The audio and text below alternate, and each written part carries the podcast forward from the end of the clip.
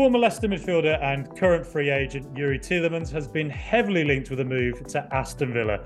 To find out more today, I'm joined by Dougie Critchley, who's a broadcaster with Football Daily and Sky Sports. Dougie, it's great to have you on the podcast. Thanks for having me, mate. Yeah, I'm excited to be here. We were just saying before we started recording that it's quite an exciting time for Villa fans. Got European football back, got a top manager in, and some really exciting targets who are being linked with as well. Yeah, it's been a long time coming for Villa. It's been a long time since we've been linked to such exciting targets, and uh, one of them is uh, the Belgian international himself, Youri Tielemans. Um, so, I guess the first question is, uh, you know, what sort of a player is Tielemans? Well, I think he's been at the top level for a long, long time now, and he's kind of proved himself most effectively. Whilst he does have defensive qualities as a excellent passes through the lines. I think that's his his strongest suit. He does have great passing range. Uh, he's very composed on the ball. He can take the ball in tight spaces, turn pretty effectively. He's not necessarily the quickest, um, or you know, you might for, find better dribblers through through tight spaces, but he's got excellent long range passing and long range shooting as well. And I think that's what Villa are looking for because I was looking at some of the stats earlier. And in terms of your passes into the final third, in terms of your uh, progressive passes, Villa were mid to low table. I mean, you were 15th mm. for passes into the final third, which was level with Everton and only narrowly ahead of Southampton, uh, two teams that struggled, and Southampton eventually went down. You also ranked 15th for progressive passes. So I think Unai Emery might have realised that maybe you're running on a slight hot streak towards the back end of the year with that amazing run from Ollie Watkins. Mm. And to consistently get the ball into that final third might be something that he needs to improve. Uh, and Tielemans on a free feels like a very good way of doing that. Yeah, um, I mean he's he's a versatile player. Started as a, I think a CDM early in his career, or played in that position. So, is he somebody that you think, uh, you know, let's say Boubacar Kamara as a CDM got injured, or Douglas Luiz got injured, who plays a little bit further forward? Is Tielemans one of them players that could function in a, a variety of roles in the Villa midfield? Yeah, I think he'll pre- predominantly be used further forward as well. Definitely not the the ultimate sitter. I think during his time at Leicester, his best performances came in front of Wilfred Ndidi and a fully fit and on form Wilfred Ndidi, which we just didn't see last season at all. I think it was the by far the most disappointing season of Ndidi's career, and Tielemans' form seemed to slightly suffer from that. You know, Brendan Rodgers said in I think it was in about February 2022 there needs to be a big clear out at Leicester. Some of the players aren't as good as they think they are, um, and others just aren't good enough at all. And Leicester was ultimately left with a squad with a lot of players that are out of contract, a number of ones that wanted to leave. And Tielemans basically felt like fit, he fitted best into that second bracket, a player that wanted to leave. And you can understand why, because although he'd won an FA Cup with Leicester, back to back fifth place finishes and eighth place before last season, when they, of course, went down, he was being linked to the likes of Man United, Liverpool, Arsenal uh, in the preceding two, three years. So it's not surprising that his form was slightly affected. But I kind of would slightly be concerned about him playing as a defensive midfielder. I do think, you know, in front of someone more defensively minded, that's when his range of passing can come into play. Uh, and whilst he does have some defensive output, it's definitely not the strongest part of his game. Yeah, um, I mean, you mentioned all them clubs there. You know, there's you know Man United and Arsenal's. I think he's been linked with in the past. Um, you know, given that he is a free agent now, um, are you surprised that he's not been linked with a few more clubs as well? I mean, I know I know it's Roma have been mentioned, but it seems like Villa are the main club that seems to be linked with him at the moment. Yeah, I'm I'm incredibly surprised to be honest, because this was the player that we were talking about for a sort of 50 million pound move a couple of summers ago. And now the fact that he's on a free, he's Premier League proven, uh, and on his best, you know, in his best form, you know, the season prior to last and the season before that was probably a top 10 to 15 central midfielder in the league. And maybe that's being a little bit harsh. I do think his top level was was really exceptional. Um, and he's got a whole, you know, wealth of experience. He's got over 50 caps for Belgium. He's got over mm. 500 career appearances. And so this is a guy who's been in a number of different match situations. And for Villa, who will you know, hopefully go deep into the conference league for you guys next year, potentially play up to 15 more games. Having more depth will be a massive, massive uh, weapon for you guys, basically. And it does need to improve because Leandro Dendoncker had to play quite a few games for you last year. I mean, Phil, Phil Coutinho, not playing in the same position, but had to play quite a few games for you last year as well. So it just feels like you're taking your central midfield depth up to a new level. And on a free transfer as well, mm. it feels very very risk averse, really. I mean, he's got a pretty solid injury record. I think he's only missed about 15 games in the last four seasons uh, in the league, that is. Wow. And yeah, on a free transfer for, I can't imagine super, super money because Leicester have obviously gone down and he's probably not in the best bargaining position now.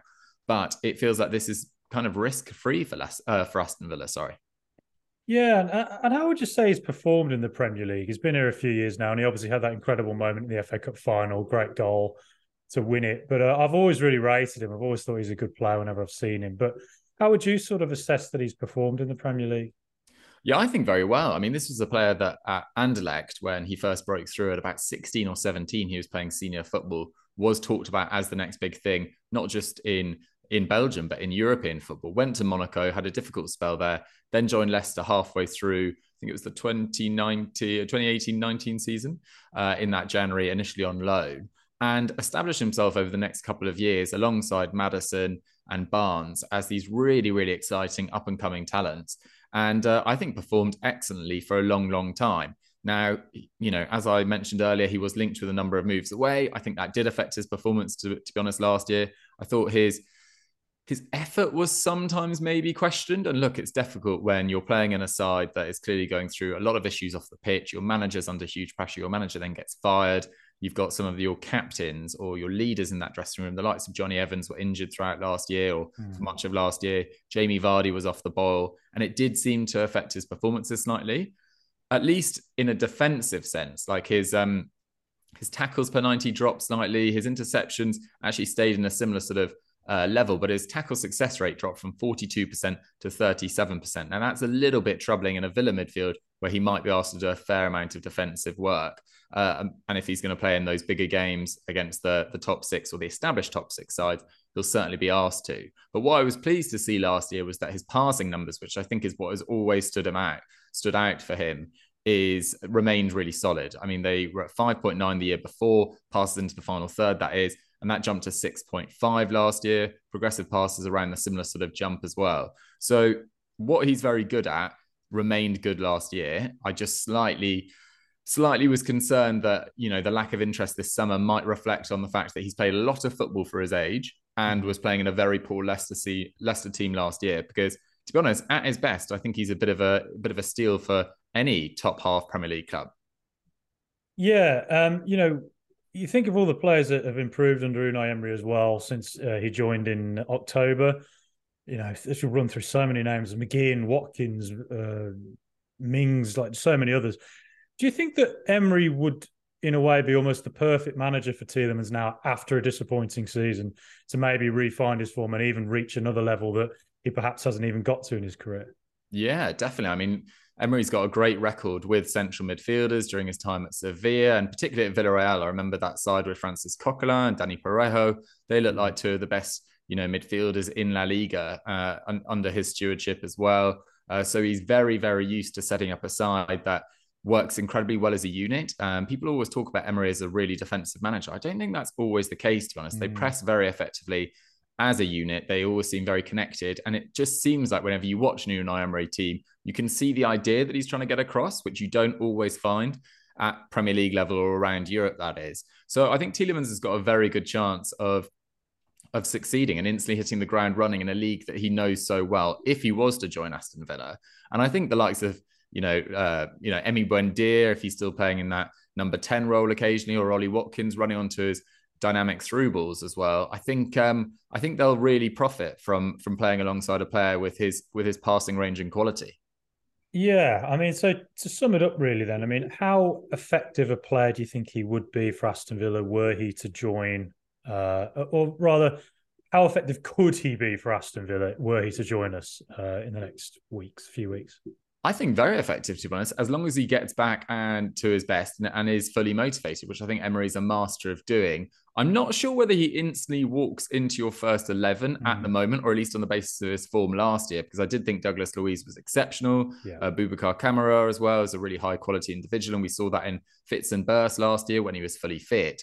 And I don't think he should play in that sort of 10 role where Emi Buendia has played. And it feels like you're going to make a few more additions this summer as well, um, given the links with the likes of Dani Ceballos. You probably wouldn't sign Tielemans and Dani Ceballos, but Arnaut Danjuma looks like he's coming in. Like it feels like Villa are going to be busy. uh, throughout this summer, which is really exciting for you guys. Um, and it's probably needed as well because yes, you performed exceptionally well under Unai Emery last year, but a lot of your signings over the last few seasons haven't really come off in the way you know Steven Gerrard expected, or before that Dean Smith expected as well. So it feels like quite a, a, thin squad. And we've seen with West Ham this year going deep in the Conference League, they only got 40 points in the Premier League, so it mm. can really detract from your league performance. I'm not saying that's going to happen to Villa necessarily, but you do need numbers uh, for the slog of Thursday, Sunday, Thursday, Sunday. It is pretty relentless, uh, particularly in that middle part of the season when the FA Cup kicks off, and if you go deep in the in the Carabao Cup as well. Um, so I think he's a really good addition. He can start in a number of positions, but I expect he'll play a little bit further forward of Kamara or Douglas Luiz, um, or particularly Kamara really, because Douglas Luiz was so effective in that box to box role. Uh, and I think he'll make a massive difference to Villa. So on a free transfer, I'm a massive fan of this move. Yeah, and it, and you, you know you mentioned those passes into the final third. Do you think that would be the real unique attribute he might add to the club?